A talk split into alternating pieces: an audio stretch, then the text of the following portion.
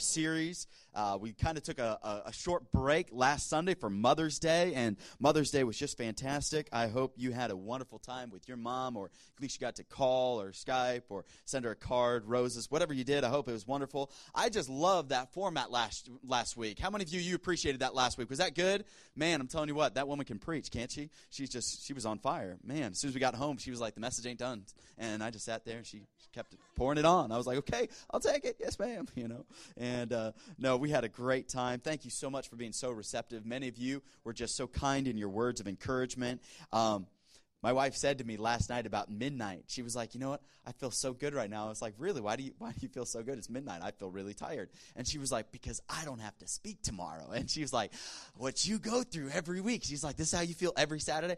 Every Saturday. And then and then Monday you kind of get that preacher hangover where you're just kind of like, Oh, did that go well? Was that awful? You know, it's just kind of preacher's hangover, all right? So uh, you know, just we go through it every week, just kind of the cycle. But God is good, and I'm glad that you are here.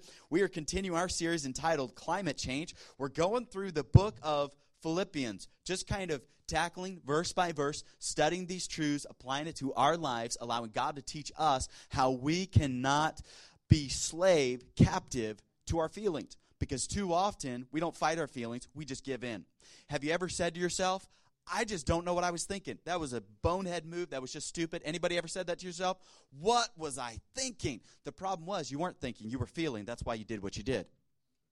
Ooh, that was good. Right out from the get go, I've got them. They're, they're going to be coming quick and fast this morning. So you got to wake up. And I can tell we're not woken up fully yet. So we're going to help with that. So what you got to do is you got to stand up and you got to find three people and give them a high five, okay? I know a handshake's tradition, but we're doing high fives. Stand up, find three people and say good morning to them. Say, you are in a great place. Got to high five three people because I, I, I need a good crowd to preach to this morning.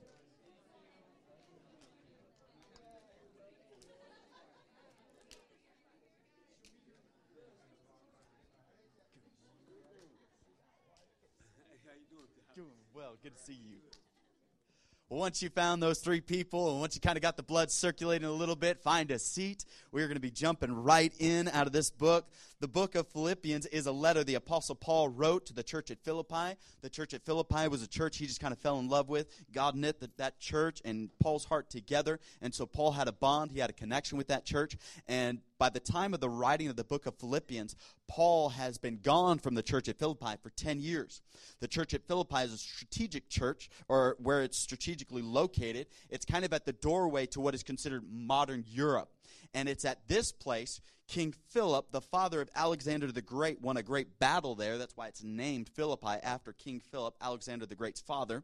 Other strategic battles were fought there. One battle was between Brutus and Cassius, another was fought between Mark Antony and Augustus. It's at this city where we see the fall of the Roman Republic and the Senate, and we see the rise of the Caesars, the rise of the Roman Empire. It happened at this city. So, this is a strategic city that, at world history at that time, had kind of centered on this city. And this is the city that God says, Paul, I need you to encourage, I need you to write to them because this is a Roman city. I need you to write to this early church that they be the right kind of witness, they be the right kind of people. So he's going to encourage these people, and that's why we're going through this book and we're just studying it. And uh, but I've got a disclaimer this morning. You say, "Uh oh."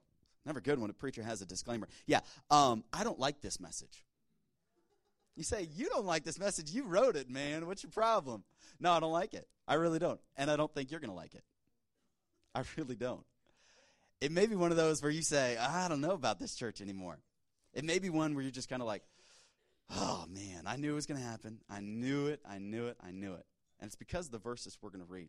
I saw these verses and I was like, you got the wrong guy, Lord, to preach this message. I am not the person to preach this. But we're going to dive right into this because I believe that there is a powerful truth in this passage that has the power to radically transform your life. The problem is when we hear things like, hey, this truth has the power to radically transform our life, we're so used to hearing that, we don't believe it anymore. Come on, we've watched the, the, the as seen on TV. You take this pill, it'll radically change your waistline. I promise you, you take five of these a day and it's going to shave inches off of your waist. Or, or, or people tell you, if you'll go to this seminar, it'll just change your life. And so we've heard it. So when we hear a preacher open up the Word of God, the inerrant Word of God, open that up and try to present that to us, we're just kind of like, we're skeptical. And I don't blame you. We just kind of come out a little cautious. But what we're going to talk about has the power to transform our families. Because there's a problem behind every issue that's going on in our families. Because how many of you, you've worked your tail off at your job, at your home, and nobody noticed? You ever been there? Nobody noticed. You clean that kitchen so well, you clean the house so well, and the spouse came home and nothing. Not a word. You did that extra project. You stayed late for that boss. You worked hard. You put in extra hours. You worked on your own time. You weren't getting paid for it. And in the meeting where the presentation went absolutely wonderful, the boss didn't even mention your name. You've been there. Teenagers, they work so hard, they get good grades, and they bring home that report card they show you. You don't say anything. Nothing, not a word. You say, what are we talking about? The word that we could talk about this morning that has the power to transform is one little word. And it's this word gratitude. You say, hey, wait a minute, wait a minute. This is the wrong time of year. You got to wait till like Thanksgiving. That's when we that's when we preachers talk about gratitude. I know, but we're just following this text and as I began to look at it, I saw this. Please write this down. Attitude determines altitude, but attitude also determines at, uh, atmosphere. Your attitude changes the atmosphere of a situation. Come on, if, if you walked in here and our greeters just looked at you like, what are you doing at this church? You would have been like, I'll go right back down. I will get me a movie ticket and I will watch Avengers for the fourth time. You know, I don't have to put up with this. If, if you walked in this room and somebody just looked at you and just kind of gave you a blank stare, like they work at McDonald's, like, what do you want? Like, I mean, you would have been like, ah, no, I don't, no. There are other things I could be doing on this fine Sunday morning. Like, me and my pillow having some more quality time. You know, I, I just didn't get enough. Attitude affects atmosphere. But what happens is, what, what really hinders our attitude is constant, what we're going to see in this passage. And when Paul said it, it just hit me. Let's go back to Philippians chapter number 2. And if you have your Bibles, or if you don't, the words be up on the screen. And can we, out of respect for the Word of God, can we please stand? It won't be long, it's just a few short verses.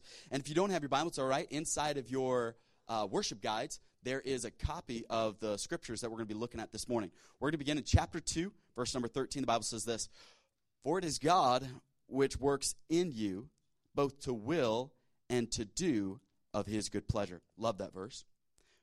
Verse 14 Do all things without murmurings and disputings that you may be blameless, harmless, the sons of God, without rebuke in the midst of a crooked and perverse nation, among whom you shine as lights in the world, holding forth the word of life, that I may rejoice in the day of Christ. I have not run in vain, neither labored in vain. Yea, and if I be offered upon the sacrifice and the service of your faith, I joy and rejoice with you all. For the same cause also do you joy and rejoice with me. Can we go one more time, look at verse number 14? It says, do a few things without murmuring and complaining.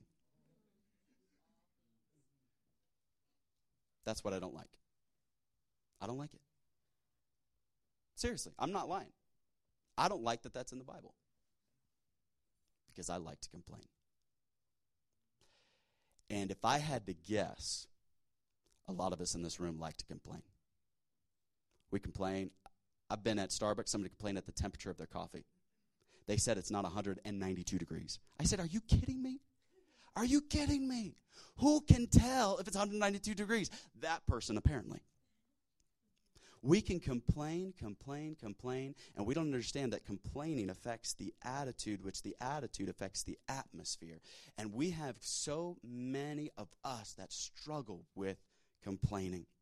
As you sit down, would you touch the person next to you and say, We don't gain when we complain? We don't gain when we complain. Touch somebody next to you and say, We don't gain when we complain. You say, I don't like talking to people. Well, you came to the wrong church. We like to talk, okay? And I hope you'll talk back at me. I like a good amen. I like to know that you're with me. And it, when you say amen, just means you're in agreement. We're not a, silent church where we just kind of, you know, no, no, no, it's okay to say amen. It's okay to uh, whatever, you know. I mean, if you start running laps get that extra cardio in, all right right, whatever, you know, just, eh, just stay with the message, okay? But we don't gain when we complain because too often what I see in Christianity is those that have the most to be thankful for are thankful the least. You ever heard this term? That's a first world problem. You ever heard that? We, I hear it all the time now. Oh, my iPhone 6 Plus, 64 gig, just isn't working quite right. First world problems oh man, I'm not getting all the reception that I want.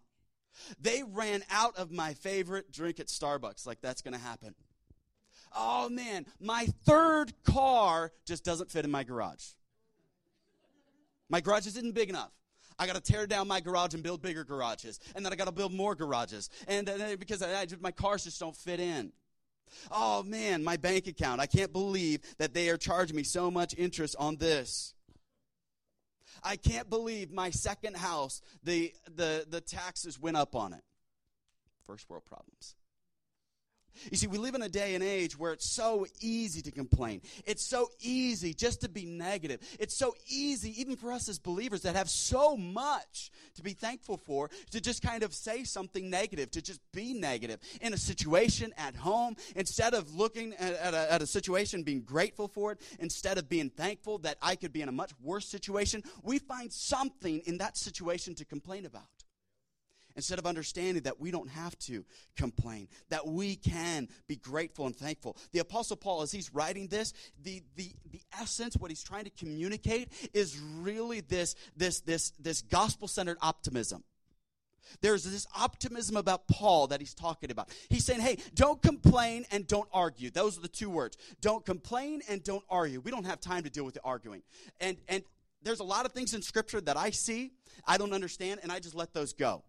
But when I come to a verse 14 that says, do all things without complaining and arguing, I'm thinking, Paul, did you really have to put that one in there? I think that may have been a typo. Like, do everything without arguing and complaining? That's exactly what Paul's saying.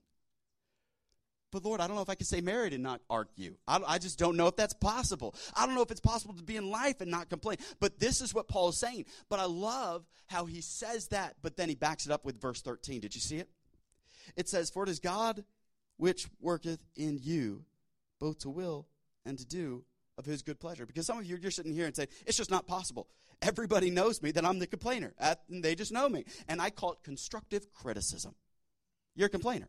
You just complain constantly. That's all you do. You complain about everything, no matter what. It's you go golfing and you have a bad game. The weather was too nice. That's just why my golf game was off. The weather's just too perfect. I need it slightly windy, and then I counteract the wind. Then my ball lands in the middle of the fairway. That's why you know you know uh, my secretary just just didn't have my coffee hot enough. We just find something to complain about. And because you don't understand what I want you to write down, that there is power in partnership. There's power in partnership.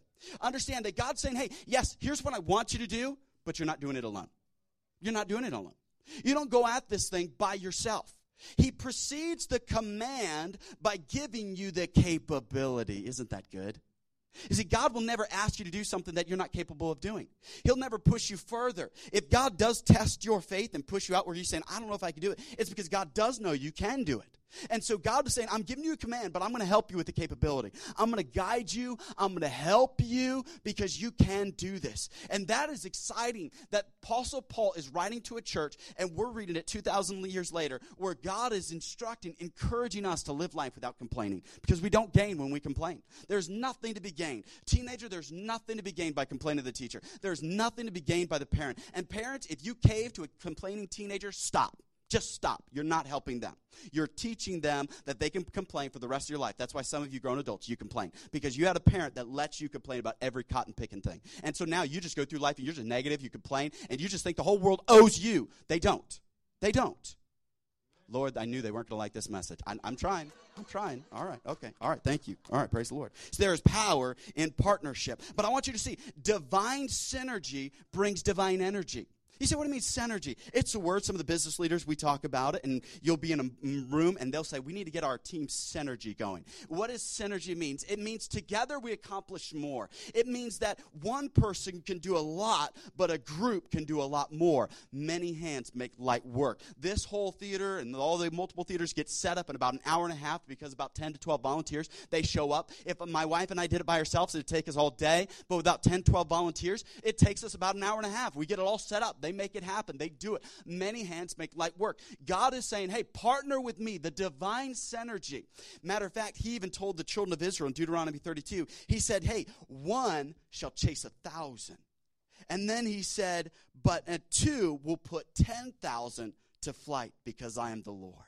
Isn't that amazing? That God said, because of who I am and because you're my chosen people, one shall put a thousand to flight, and ten shall put, or two shall put ten thousand to flight, because you've tapped in to divine synergy. And that brings divine energy. So if you're sitting here saying, There's no way I can stop complaining, there's no way I can stop being negative, there's no way I can stop complaining about my spouse, or stop complaining about my kids, or stop complaining about my job, or stop complaining about the weather, or stop complaining about my mortgage, or stop complaining about my car that breaks down, or stop complaining about the politics, or stop complaining that our church meets in the theater, or stop complaining about this preacher talking too fast, and I just stop complaining. What is it? It is possible because of divine synergy. And some of you need to realize that God is saying, Hey, I'm the creator, the sustainer of the universe. You tap into me, and we can go places, baby. We'll do things. But the moment where we just say, no, no, no, I'm just going to stay here, then we miss out on seeing God do the miraculous through some ordinary situations. The Apostle Paul is trying to get this church to understand that great things can happen. Once a preacher from a very poor country came over to the States, and he was visiting many of the large churches in our country. And one of the well known preachers got up to ask this very humble preacher, a question.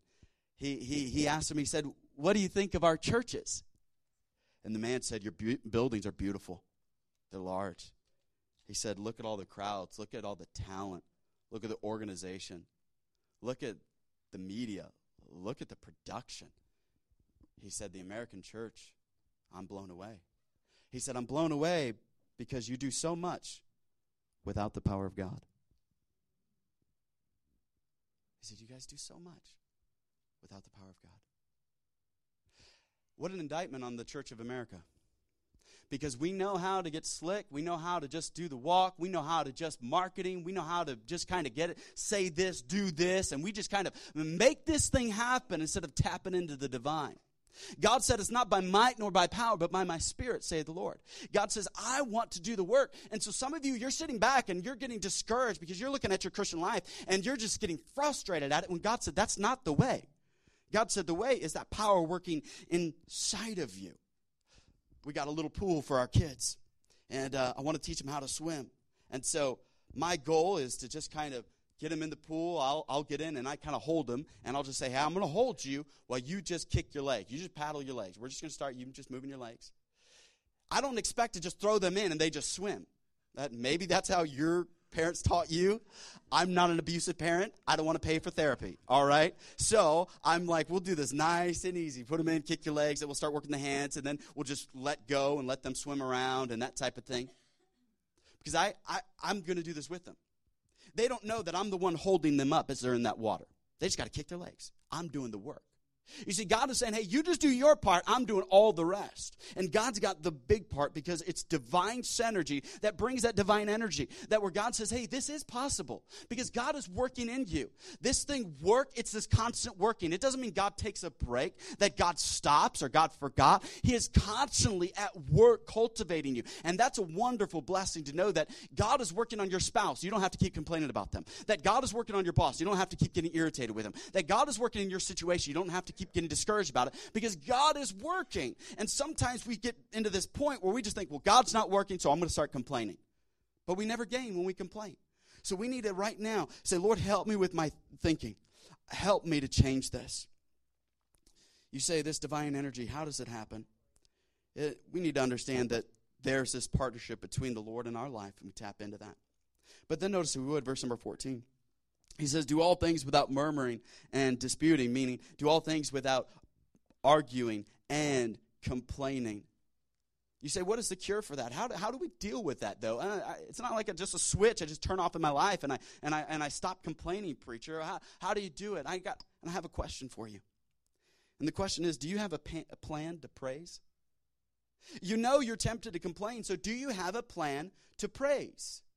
Because you know life is not going to happen as we want it to. There was a beautiful wedding yesterday, and I'm going to refer to it probably a couple times throughout the message. And yesterday I said to them, I said, hey, you're entering into a world that does not function as it should. Your marriage is not going to work like it should. See, God created a perfect garden. God created two perfect people, and He put them there, and they messed it all up. And so the world, because of sin, is fallen. And you now are two imperfect people coming together and tr- going to try to live perfectly in an imperfect world. And it's going to be frustrating, it's going to be difficult. And so, what are you doing? Because you know the bad things are going to happen. You know things that you didn't anticipate are going to happen. So, do you have a plan to praise?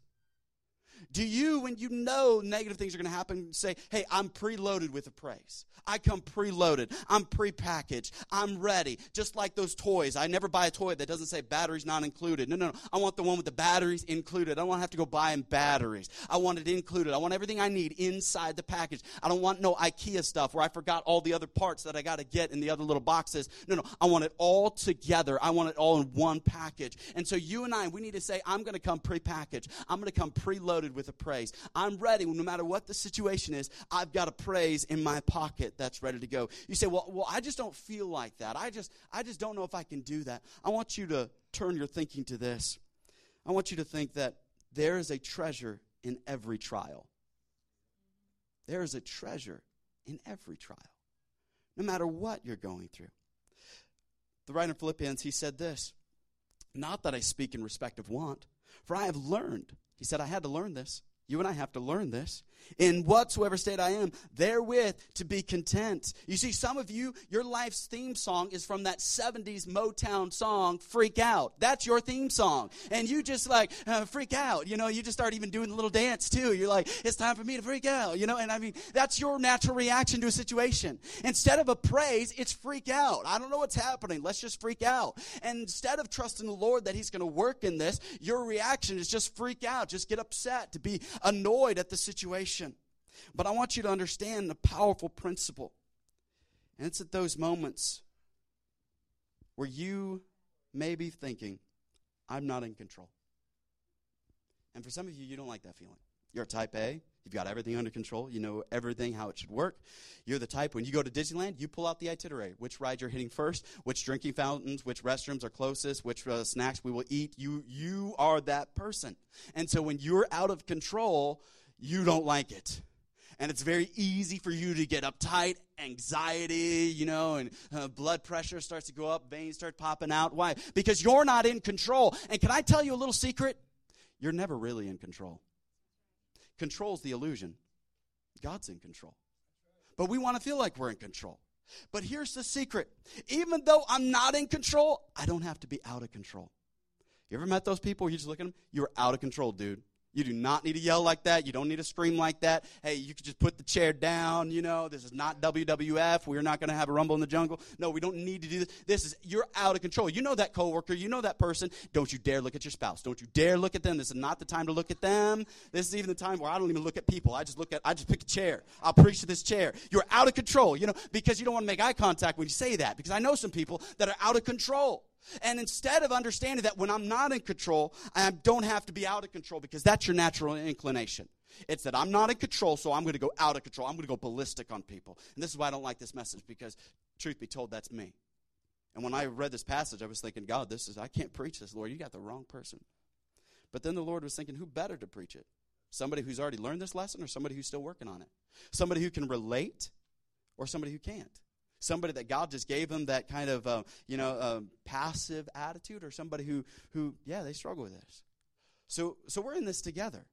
This is not easy for anybody to say stop complaining and just just just give God a praise when the sky is falling and when you get the report that you got cancer. Just give God a praise right there. Just start shouting in the hospital and let that doctor just think you're crazy. That's not natural for me either Christian. So I don't want you just to think that this is just easy I'll go make a hospital visit, and for me, I don't know what to say. I don't know how to comfort them. I don't know how to tell them, hey, you just need to, let's just sing a praise song. I've got the joy, joy, joy. No. That's not easy for me. But in that moment, you may be thinking, I'm out of control. But can I remind you?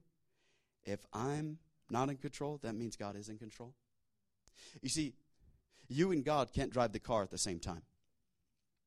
You can. Some of you are trying to, and that's why you're frustrated. You're saying, God, I'm trying to control this thing. And God's saying, Well, I want to control this thing. And until you say, God, it's all you, you're going to be frustrated at this because you're fighting against God. Try it sometime. Try to drive a car with somebody else. You say, I do. They're in the back seat. It's called a backseat driver. I just try to shut them up, you know? No, no, I mean, try to share the seat and try to drive it at the same time. I'll, I'll, I'll, put Austin on my lap, and sometimes we'll back up the car, we'll pull it in, and he likes sitting there and doing that. He thinks he's driving, but don't you dare think for one second I let him ever have complete control of that vehicle at two years old. No way. I'm the two year old, and God is the adult. And no matter how old I get, I'll always be that two year old. And I know that's humbling, Christian, for us to think that we're the two year old sitting on God's lap, and that's what God wants. He wants us to say, just, just let me control this. So you and I look for the treasure in the trial. So that you and I look for what God wants to bring out of this. And can I say, the secret to going to the next level in your Christianity is to be thankful at every level of your Christianity.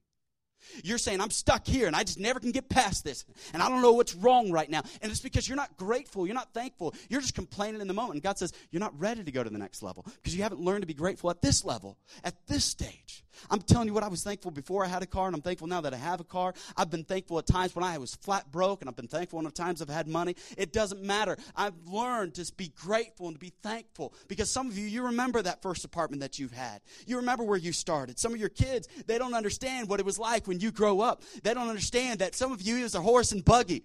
Okay, maybe that was kind of harsh, but I mean, some of you don't understand that it was rough to have a car. It was like, no, we didn't have a car going to school. I didn't have one in high school. I didn't have one in college. No, I had to pay my way through school. I had to work a part time job. There were things that I had to do that taught me this gratitude. It didn't just come naturally. So there's some things that you've had to develop, but you found the treasure in the trial. And you've seen that gratitude just help you. And as you went to each level, you were just grateful. Each level, you were just thankful. Each time you climbed, each time God blessed you, each time God poured on the blessing, each time God gave you something, you just gave God a praise. You just gave Him a praise. You kept praising God. In spite of whatever else was going on, you were just praising God because you knew that in the middle of this trial, there will be a treasure here. But I want you to see not only that, but I want you to also write this down. God can draw a straight line with crooked sticks. You say, what do you mean? We got to go back for this because the Apostle Paul was going to the church at Philippi. But in Acts 16 is where we find this whole passage. And in Acts 16, verse number 6, I want you to see Paul's real heart, where he really wanted to go. Because Paul was just like you and me. He didn't always want to go where God sent him, he didn't always want to go. If God sent you to Hawaii, some of you would be like, Yes, God, I will go. I will go. I feel the call. Somebody else, God says, I want you to go to some South American country. Like, eh, I don't know. I don't know. But in verse number 6 of chapter 16, here's what Paul's original desire. He says, Now when they had gone throughout Phrygia and the region of Galatia and were forbidden of the Holy Spirit to preach the word in Asia. Paul's desire was not to go to the church at Philippi, was not to go to the city. His desire was to go into the Asia and preach the gospel there, to take the gospel to Asia. He wasn't able to. Notice in verse number 6 and verse 13, the Bible says that he goes instead to Philippi because he gets the Macedonian call and he goes over and he comes to the city Philippi. And here's what Paul does in verse 13 of that same passage. He says, On the Sabbath, we went out of the city by a riverside where prayer was wont to be made, and we sat down and spake unto the women which resorted thither. And a certain woman named Lydia, a seller of purple of the city of Thyatira. You know, sometimes we look at these, these names from a- a- ancient times, and they just kind of, no, Thyatira, what's the big deal?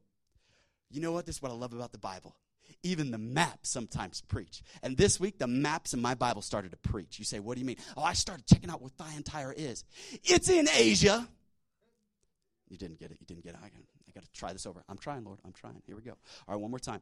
He wanted to go to Asia. God said no. God sent him to Philippi. And the, per, the people he wanted to reach were the Asian people. There was an Asian person in the city where he went to minister. God can draw a straight line with crooked sticks. Wherever your situation, God, this is what I want. And God says, I know what you want, but what you want is over here. It's not there. I'm going to direct your steps. I'm going to lead you over here. And so the person that he was supposed to minister to, who he wanted to go to Asia, God said, that person, I've got them over here. And some of you, you're sitting back and saying, God, I want this job. And God says, no, I got it over here. You're saying, I want to marry that person. God said, I got him over here. you're saying, God, I need this promotion. God said, I got it over here. God said, you're saying, Lord, I want to live in this house. God said, I got it over here. I go got what you need, but it's over here because I can draw a straight line with crooked sticks. I can take what seems like a messed up situation and I can fix this situation for you. So if you've been through some things where you feel like, Lord, this is not the direct route, this is not the path that I had chosen, this is not the area of my expertise, but God can say, I am working, I am doing something in this situation. There's a story, I just finished a book it was about the TED conference and uh, technology, education, design is their conference. They hosted in Long Beach, and there was this lady. Her name is Aimee Mullins. At one year old, she had a, a, a, a bone disease disorder. Where at one year old, they had to take her legs just above the knees. They they, they took off her legs because she didn't have the right bone structure. And then they gave her a card and they said, "You are now handicapped for the rest of your life." That never sat well with Aimee Mullins, even from a young age, you know, and she just never liked the fact that for the rest of her life she has a label. And she said, I, I just couldn't accept the label. I couldn't, I couldn't go with that. I couldn't, I couldn't accept, I couldn't give into that. And so Aimee Mullins said, I'm, I'm going to change the label that they've given me. So Aimee Mullins began to run track and she began to uh, model. She began to have an acting career and she began to just develop. She said, I, she said, I refuse to be the label they placed on me. And she's spoken at TED Talk to millions of people have seen her TED Talks. It's one of the more famous TED Talks. And you say, what is the name of it? The name of her TED Talk is The Opportunity of Adversity. Here's a person their whole life, people labeled them handicapped. You can't do everything you want. And she said, matter of fact, it's the exact opposite. She says, I'm five foot five, but today I'm six foot one. You say, how did she do that? She had custom legs made that made her six foot one. How would you like to be six foot one if you wanted to be six foot one? She said, I'm going to flip the script. Where everybody else says I'm handicapped, I'm not. She said, I'm going to flip this script. I'm going to be what other people can't be because they're limited. And she said, I look on you guys with more pity than you're looking on me because look, I can change my height. I can change my style. She says, I don't need to go tanning. My legs, I just spray them on. They're tan. There we go. You know, instant tan, whatever. She said, there is opportunity in adversity because God can draw a straight straight line even with your crooked stick. So if you're looking at your life and saying, God, uh, this doesn't make sense and I'm just going to sit here and complain, God says, don't do that. You're not going to gain when you complain. So don't do that. God says, I'm working out a plan. I'm going to take this crooked stick and I'm going to draw a straight line with it. And that just shows the beauty and majesty and power of our God. And we just have to stop and give him praise right now. Put your hands together. We just got to praise God for that. That God can take your situation and God says, I can do something great in this situation. That should give us hope. That should give us life. That should encourage us to realize that God has something great for us. You see, the message that you need this morning is that God is going to take that situation. But then also notice this anyone can rejoice over results, learn to rejoice over the ruins. Have you ever thought about this? That your complaints are contagious? They are. I think sometimes we don't underestimate the power of our complaints. I think we underestimate the power that we have as we start complaining, how that affects the spouse, how that affects the children, and how it's just a negative spiral that everybody just kind of suffers because attitude affects atmosphere. And for some of you, this, this, this thing of you not stopping and catching the complaining, it's contagious. You're wondering why your team at work is suffering. It's because you're just contagious with these complaints. You constantly complain about the boss, and you're wondering why your employees don't even respect you. You're wondering why your children don't respect you. You keep complaining about everything, and it's contagious, and people start looking at you and looking at your family and thinking, those negative people. I want, I want to do something. We're going to have a little fun, okay? I need everybody to close their eyes. I promise nothing bad will happen to you. And I want you to think of that one person you hate. Got him? You want to avoid them, don't you? Now, your eyes are closed. Think of that one person you love, you can't wait to be with. All right, open your eyes. Isn't it different? You're like, there's that one person you're like, oh, I want to run from. But then there's that one person you can't wait to be with. Which one are you for everybody? Which one of those are you?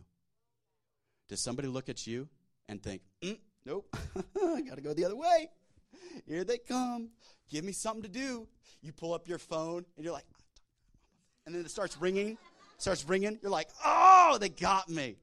Anybody that ever happened to you? Come on, be honest. Don't lie in church. You know where liars go? Washington.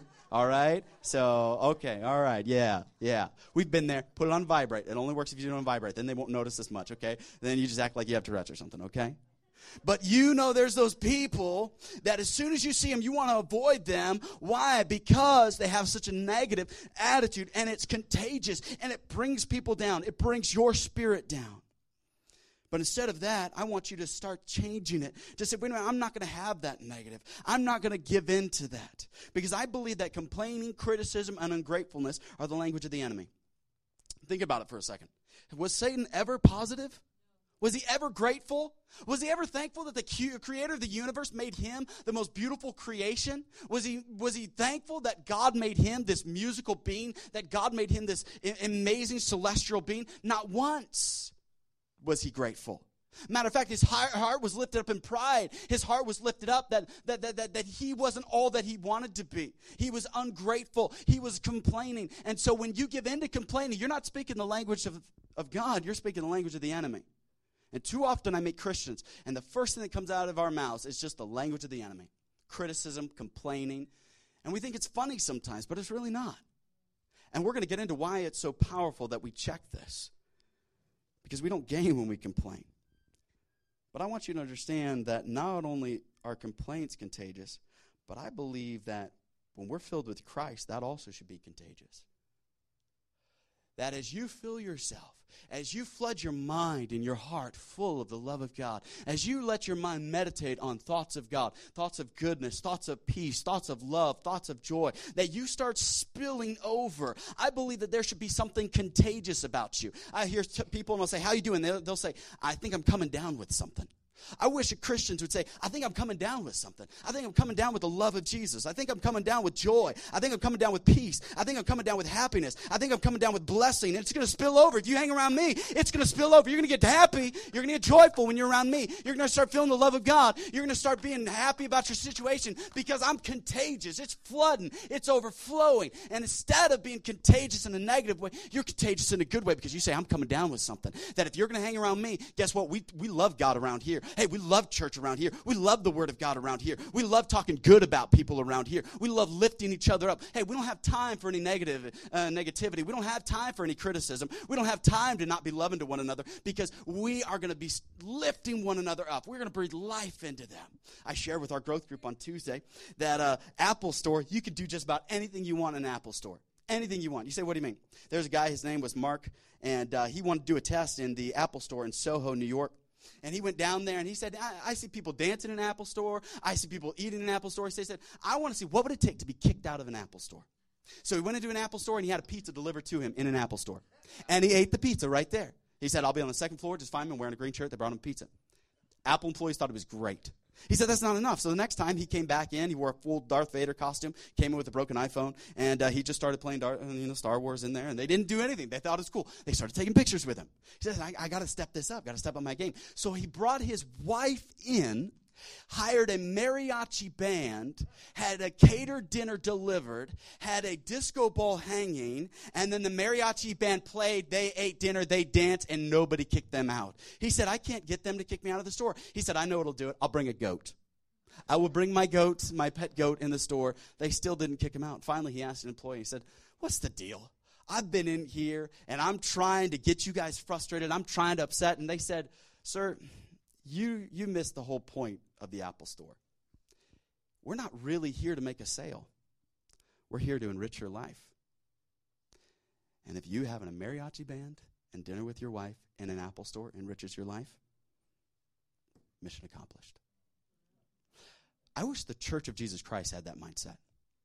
I wish our homes had that mindset that we are here to enrich people's lives, that we were to breathe life into them, that some of us are so contagious with negativity, hateful, scornful, jacked up, messed up stuff. And I know you got issues. I know you got problems. I know people did wrong things to you. But for you to just go off and act like nobody else has issues, nobody else has problems, nobody else had a life that didn't work out as planned, is you're lying to yourself. Instead of understanding that, wait, I'm here to set the story straight. I'm here to enrich lives.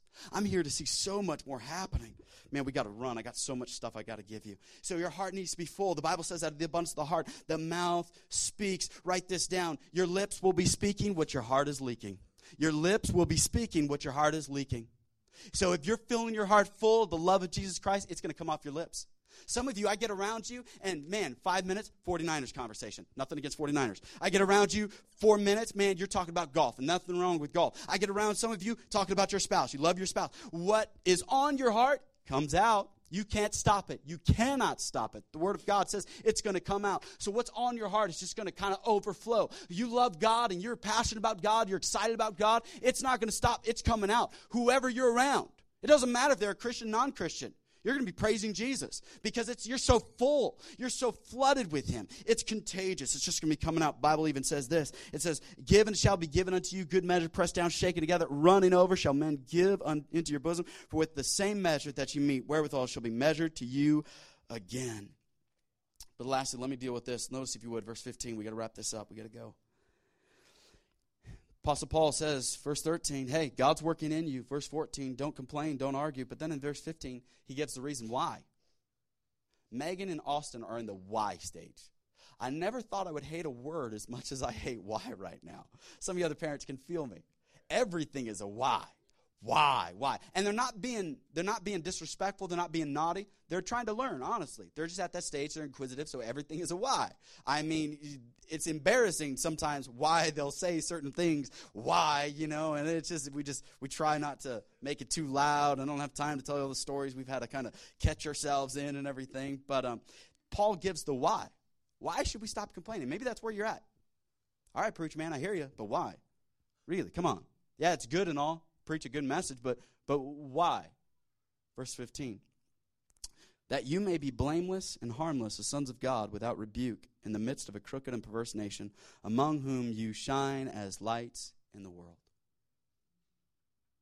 Apostle Paul said, Hey, hey guys, we're to stand out around here. We're to be different. Hey, hey, young church at Philippi, you're surrounded by a Roman colony. They're not very Christian. They're pagan. They don't know what Christianity is. This is a brand new thing, guys.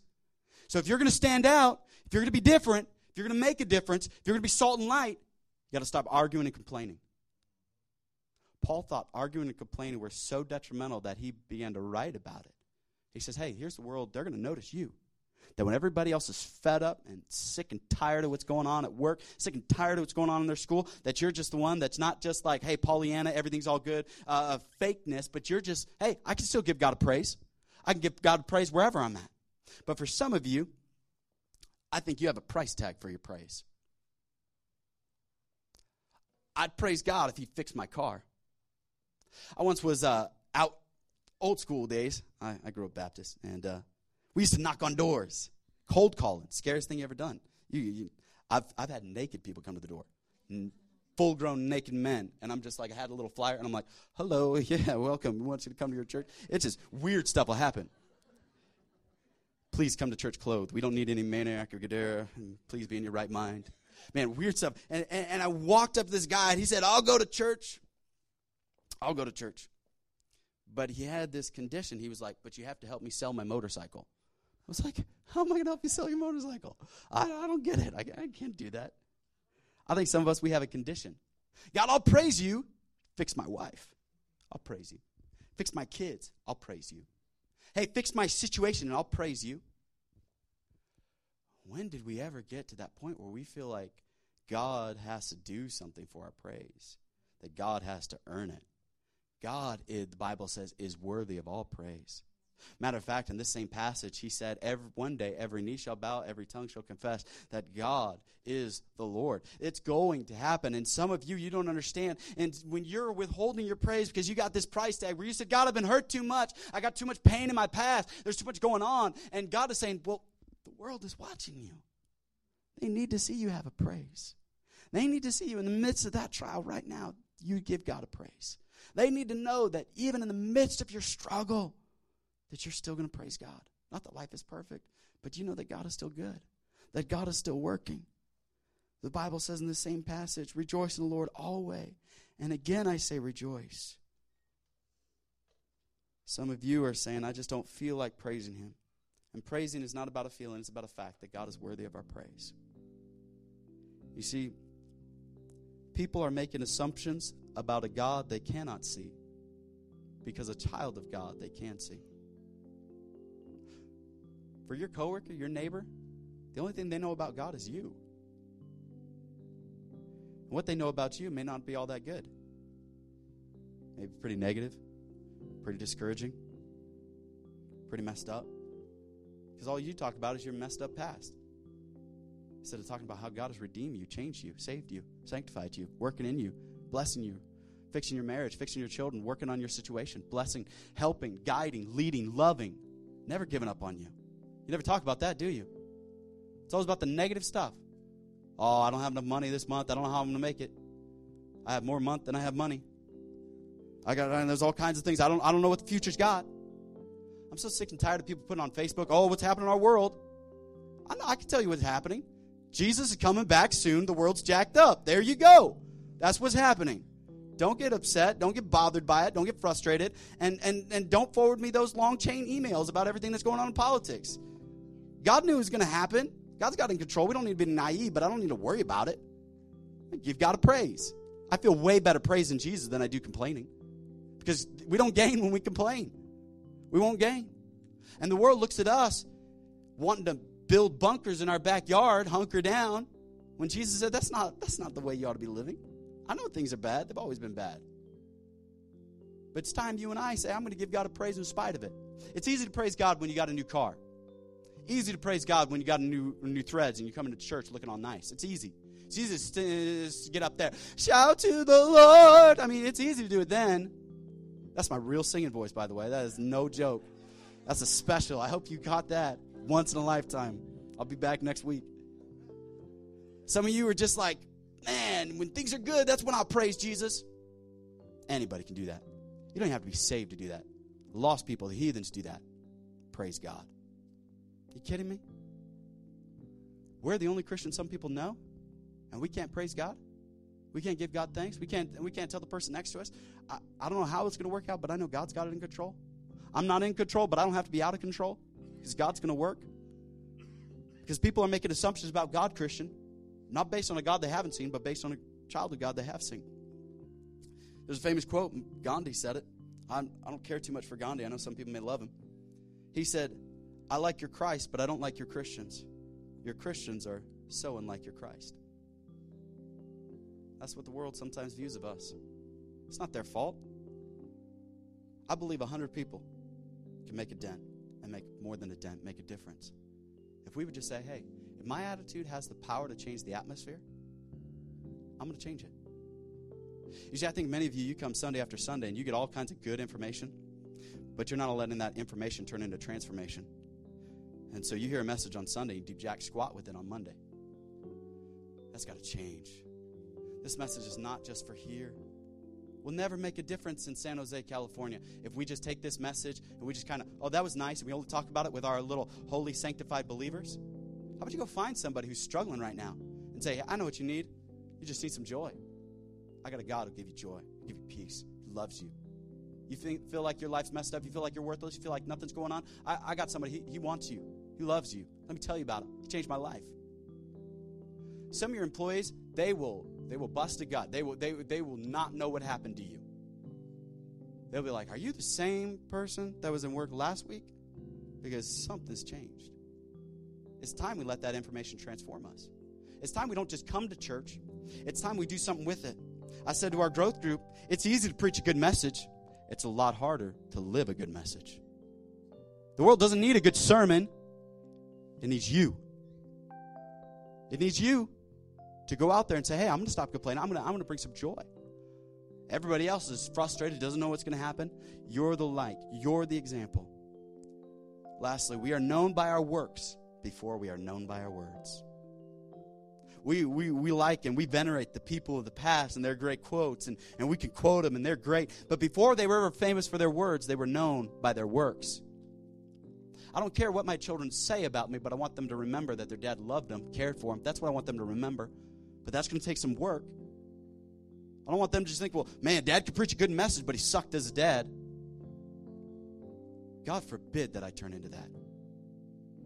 Get up here, act all good in front of you, and I can't spend five minutes with my son. Shame on me. And don't you ever put up with a preacher that does that. Don't you ever do that. And don't you be that. Don't you be that for your spouse. Come to church arm in arm, go home, never spend five minutes talking to her. We're guilty, church. We're guilty. And it's time that we say, I, am going to change. The world needs a change. The world needs something different. We can't do business as normal at this church. Uh uh I told you, you ain't going to like this message. This one's going to hit us hard. Because business as usual is broke. It doesn't work. It doesn't work at this church. It doesn't work anywhere. We're not here just to draw a crowd. We're, see, we're here to say, God, we need, we need a change. We need something different to happen. So are we going to be known by our works? Or are we just going to keep playing the game and say, no, I just want to be known by our words? There was a beautiful wedding yesterday. I'll wrap up with this. Stanley's just celebrated, and their daughter Heather got married, and congratulates them on the way out. It was just, it was awesome when many of you were there, and um, it was beautiful to see Drew and Heather get married. And on my way out, I got to meet Drew's brother-in-law, John. I didn't know John's story. I met John, and I could tell that there was something just not quite off. I wasn't being critical or anything. I just knew. I just wanted to talk to him. John, at eight years old, was in a horrific car accident. For six months, he was in a coma. The day before they were going to pull the plug and say, That's it, he woke up. A man is right, but half of his body didn't work.